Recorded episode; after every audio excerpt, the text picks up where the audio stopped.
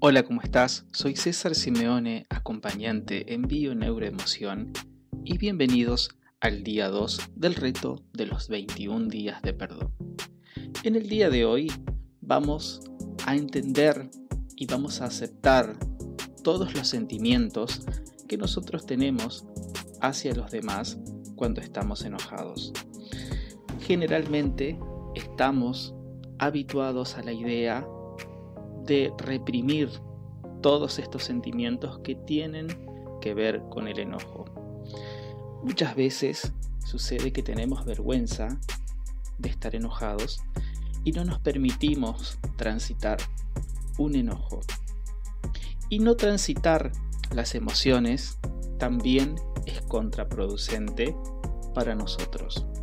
Así que en el día 2 te invito a que te mires con compasión que reflexiones qué y a quién necesitas perdonar para liberarte del dolor y te permitas con honestidad sentir los sentimientos de rabia y enojo acumulados en vos para poder soltarla y decirle adiós.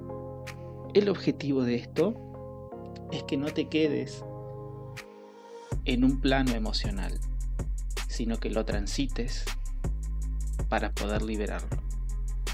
No te olvides de que en el día de hoy debes ser más compasivo con vos mismo, porque como es adentro, es afuera.